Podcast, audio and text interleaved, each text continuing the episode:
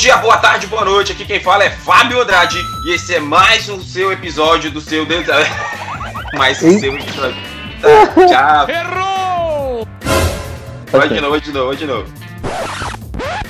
Bom dia, boa tarde, boa noite. Aqui quem fala é Fábio Andrade e esse é mais um episódio do seu Desabafo de um Cristão. E como diriam os gregos, a coragem é a única virtude que não se pode fingir. Ei, vocês já perceberam que o Fábio pega essas frases aleatórias assim, só pra ele parecer mais inteligente, mas não tem nada a ver com o episódio? Quer ver? Volta aí nos últimos 10 episódios, escuta e vê se a frase tem alguma a ver com o episódio, vocês vão ver. Ela vai querer tirar a, o brilho do negócio. E aí, meu povo? Aqui quem fala é Pedro Andrade e panela aberta que faz comida boa. A minha pode ser ruim, mas pelo menos acho que tem a ver com o episódio. Então, galera, no episódio de hoje a gente vai falar sobre panelinhas na igreja. Sobre é bom, é ruim. E se a gente vier aqui falar sobre a importância de se ter panelinha na igreja? Cara, o que você pensaria disso? Então, fica aí com a cabeça em parafuso. Nós vamos para musiquinha e logo após isso voltaremos para falar sobre a importância da panelinha nas igrejas. Não vai embora não, fica aí. É por isso que chama a gente de herege, mano. Você viu com esse, esse tema aí. É, mano.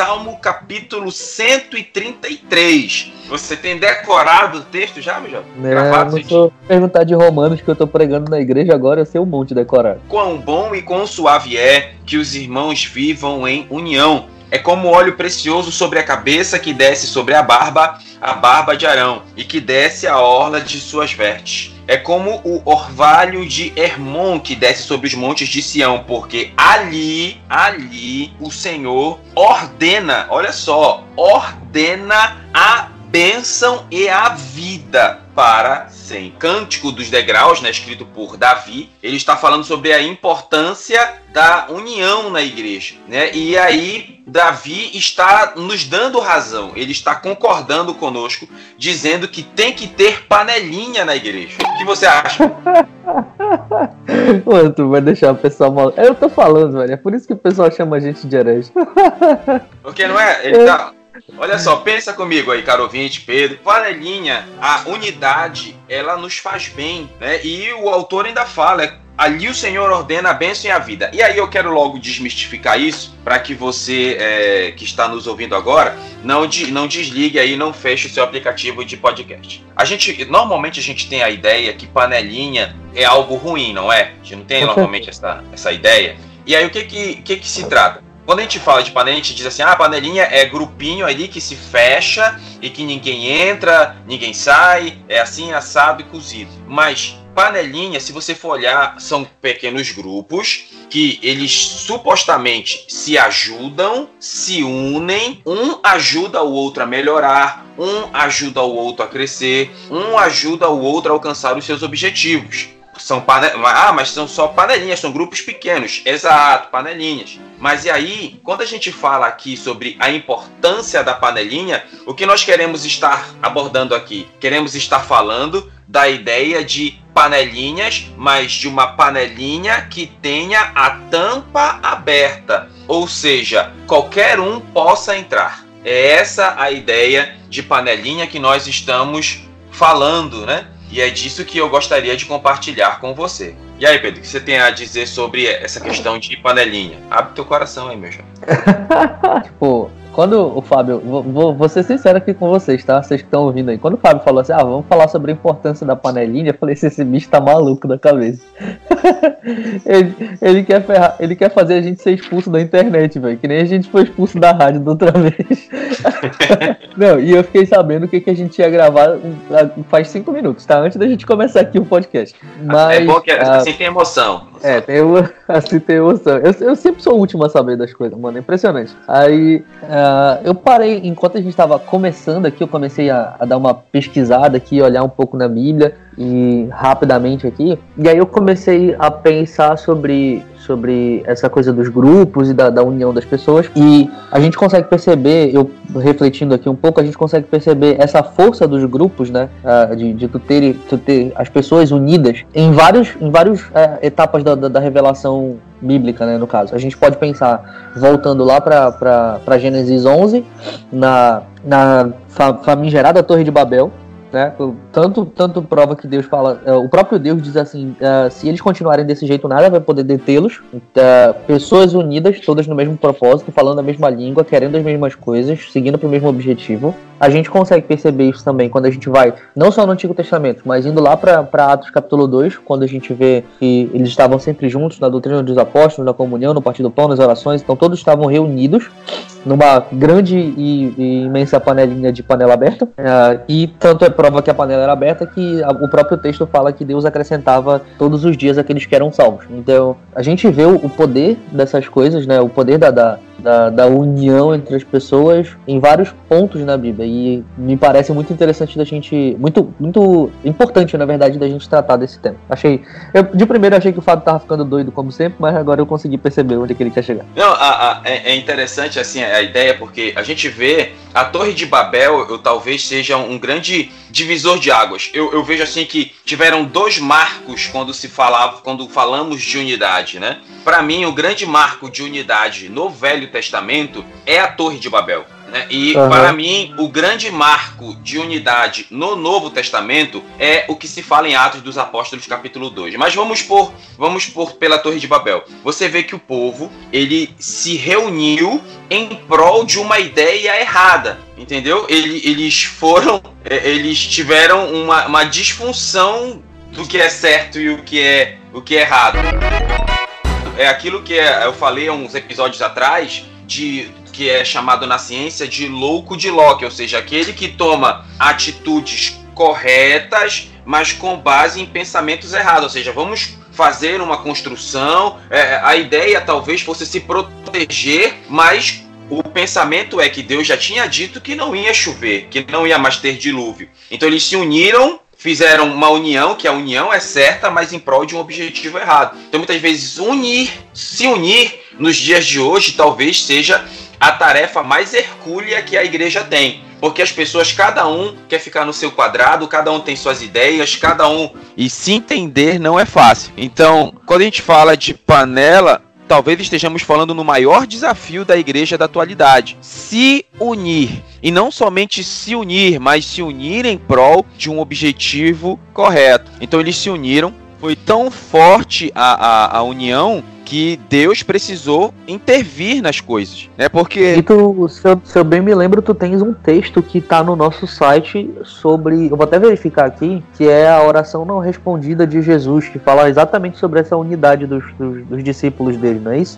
Eu acredito que tem mesmo um texto sobre isso aí, cara. Eu vou verificar aqui enquanto tu fala deixamos, né, dando a ideia de que Deus não estava só e que alguns interpretam como a Trindade, né? Mas aí a Bíblia não menciona, a gente até pode talvez crer, mas afirmar isso talvez não sei se é tão correto assim. Mas Deus foi lá e confundiu as línguas, né? E aí a Torre de Babel foi desfeita.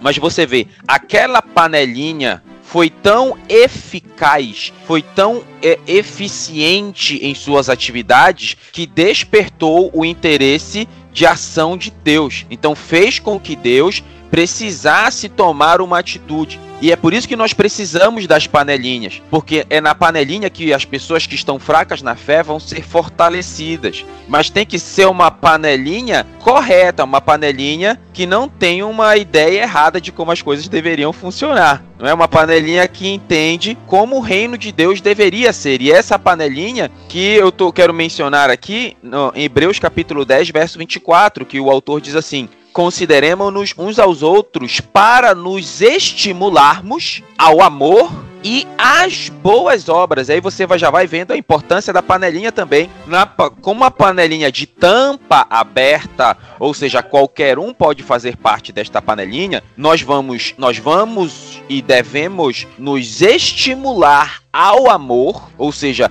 agir com amor com o próximo e nos estimular às boas obras. E aí o apóstolo diz, o apóstolo quem quer que tenha escrito Hebreus, e não deixando a nossa congregação como é costume de alguns, antes admoestando-nos uns aos outros, e tanto mais quanto vedes que se vai aproximando aquele dia, ou seja, o dia do Senhor, o dia em que nós, nossas obras serão julgadas. Né? Então, é um admoestando o outro, um ajudando o outro. É essa a importância da panelinha.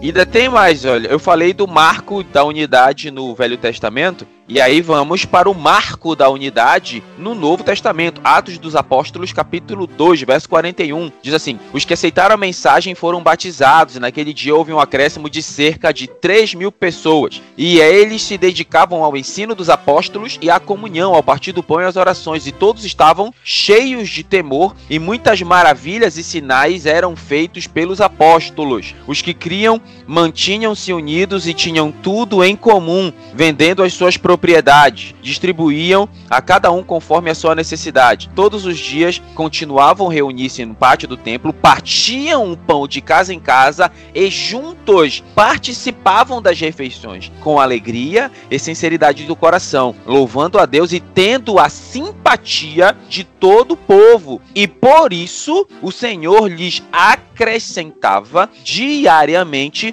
os que iam sendo salvos tá? Esse por isso é a nova tradução da linguagem do Fábio, né? Foi uma a minha interpretação sobre tudo isso aí. Então toda essa unidade, essa essa questão de compartilhar os bens, de ajudarem nas necessidades, de, de partir o pão de casa em casa, ou seja, da igreja sendo igreja, isso que fez o Senhor acrescentar a cada dia o que estão sendo salvos. Porque apesar da igreja ter um pastor, a igreja ela é de Deus. Apesar de você ter discípulos, os discípulos são cuidados por você, mas os discípulos são de Jesus. Então, se nós não temos condição e não temos talvez a intenção de cuidar bem das pessoas, por que Deus nos acrescentaria? Então, para passar aqui as minhas considerações, em primeiro lugar, eu quero confirmar que o texto que eu falei que o Fábio escreveu lá no nosso site, e ele é o texto de. É, na verdade, chama a oração que Deus não pode responder. Não é a oração não respondida de Jesus, tá? É a oração que Deus não pode responder. Se quiser procurar, ele procura com esse nome.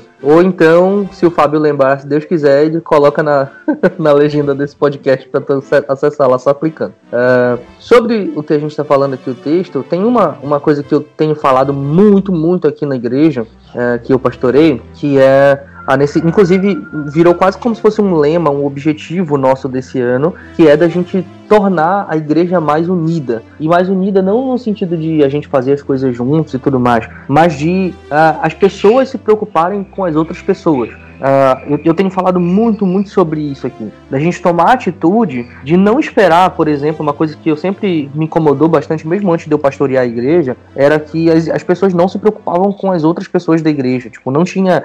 Todo mundo achava que era papel só do, do, do pastor, né? De procurar, de visitar, de fazer uh, momentos de comunhão e tudo. Sendo que todos nós somos irmãos e como, o, o como essa metáfora de família, né? É, é muito apropriada para isso, os, todo irmão se preocupa com outro irmão, independente se tem um mediador para fazer com que essa pessoa se preocupe com ele ou não, entendeu? Não é, dentro de uma família, tu não, tu não espera a tua mãe te dizer para tu procurar o teu irmão para ver se tá legal. De uma família normal, né? digamos assim. Não procura, tu não, não, não, espera a tua mãe dizer assim, ah, teu irmão tá doente, vai ver como é que ele tá e tal. Não, a gente vê o nosso irmão doente e vai lá ver, e aí, mano, como é que tu tá? Tá precisando de alguma coisa? Isso é normal, as pessoas se ajudarem dentro de uma família.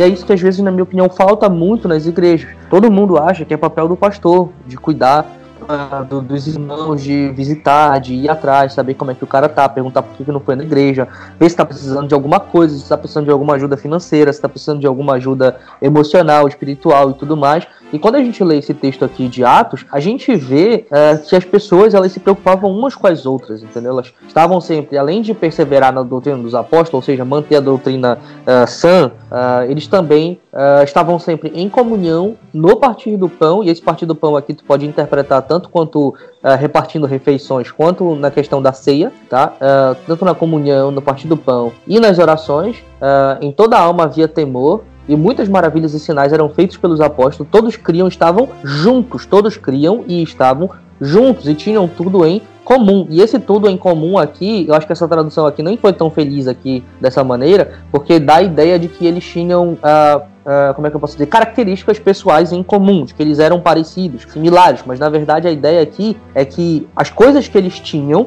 os bens que eles tinham, eles eram da comunidade, ou seja, eles eram feitos para ajudar todos. Ninguém tinha a, a noção de que uh, isso aqui era uma propriedade minha e, tipo, de maneira nenhuma eu vou ajudar o meu irmão com a minha propriedade. A noção de propriedade na Bíblia, ela sempre existiu e sempre vai existir. Todos têm as suas coisas, mas elas devem ser usadas para edificação e para ajuda do próximo, para edificação e para ajuda dos irmãos, para que todos nós possamos uh, estar sempre nessa panelinha santa, né? Nessa panelinha de, de, de panela de, de, de tampa aberta que a gente tem falado desde o começo. Eles se ajudavam, estavam juntos em todas uh, as situações situações, uh, vendendo seus próprios bens, dando para os pobres, dando para aqueles que precisavam, da, dentro da, da, própria comunidade, também de fora da comunidade. E essa união, uh, ela é a união que Jesus pede lá no, no, no na, na, tal da oração não respondida de Jesus, né? Que eles sejam um como eu sou um contigo, ó Pai. E é também a maneira como a qual o próprio apóstolo João diz que nós vamos conhecer o amor lá em 1 João capítulo 3,16, né? Nisso nós conheceremos o amor, que Deus entregou a sua vida por nós e nós devemos entregar a nossa vida com o nosso irmão, para o nosso irmão.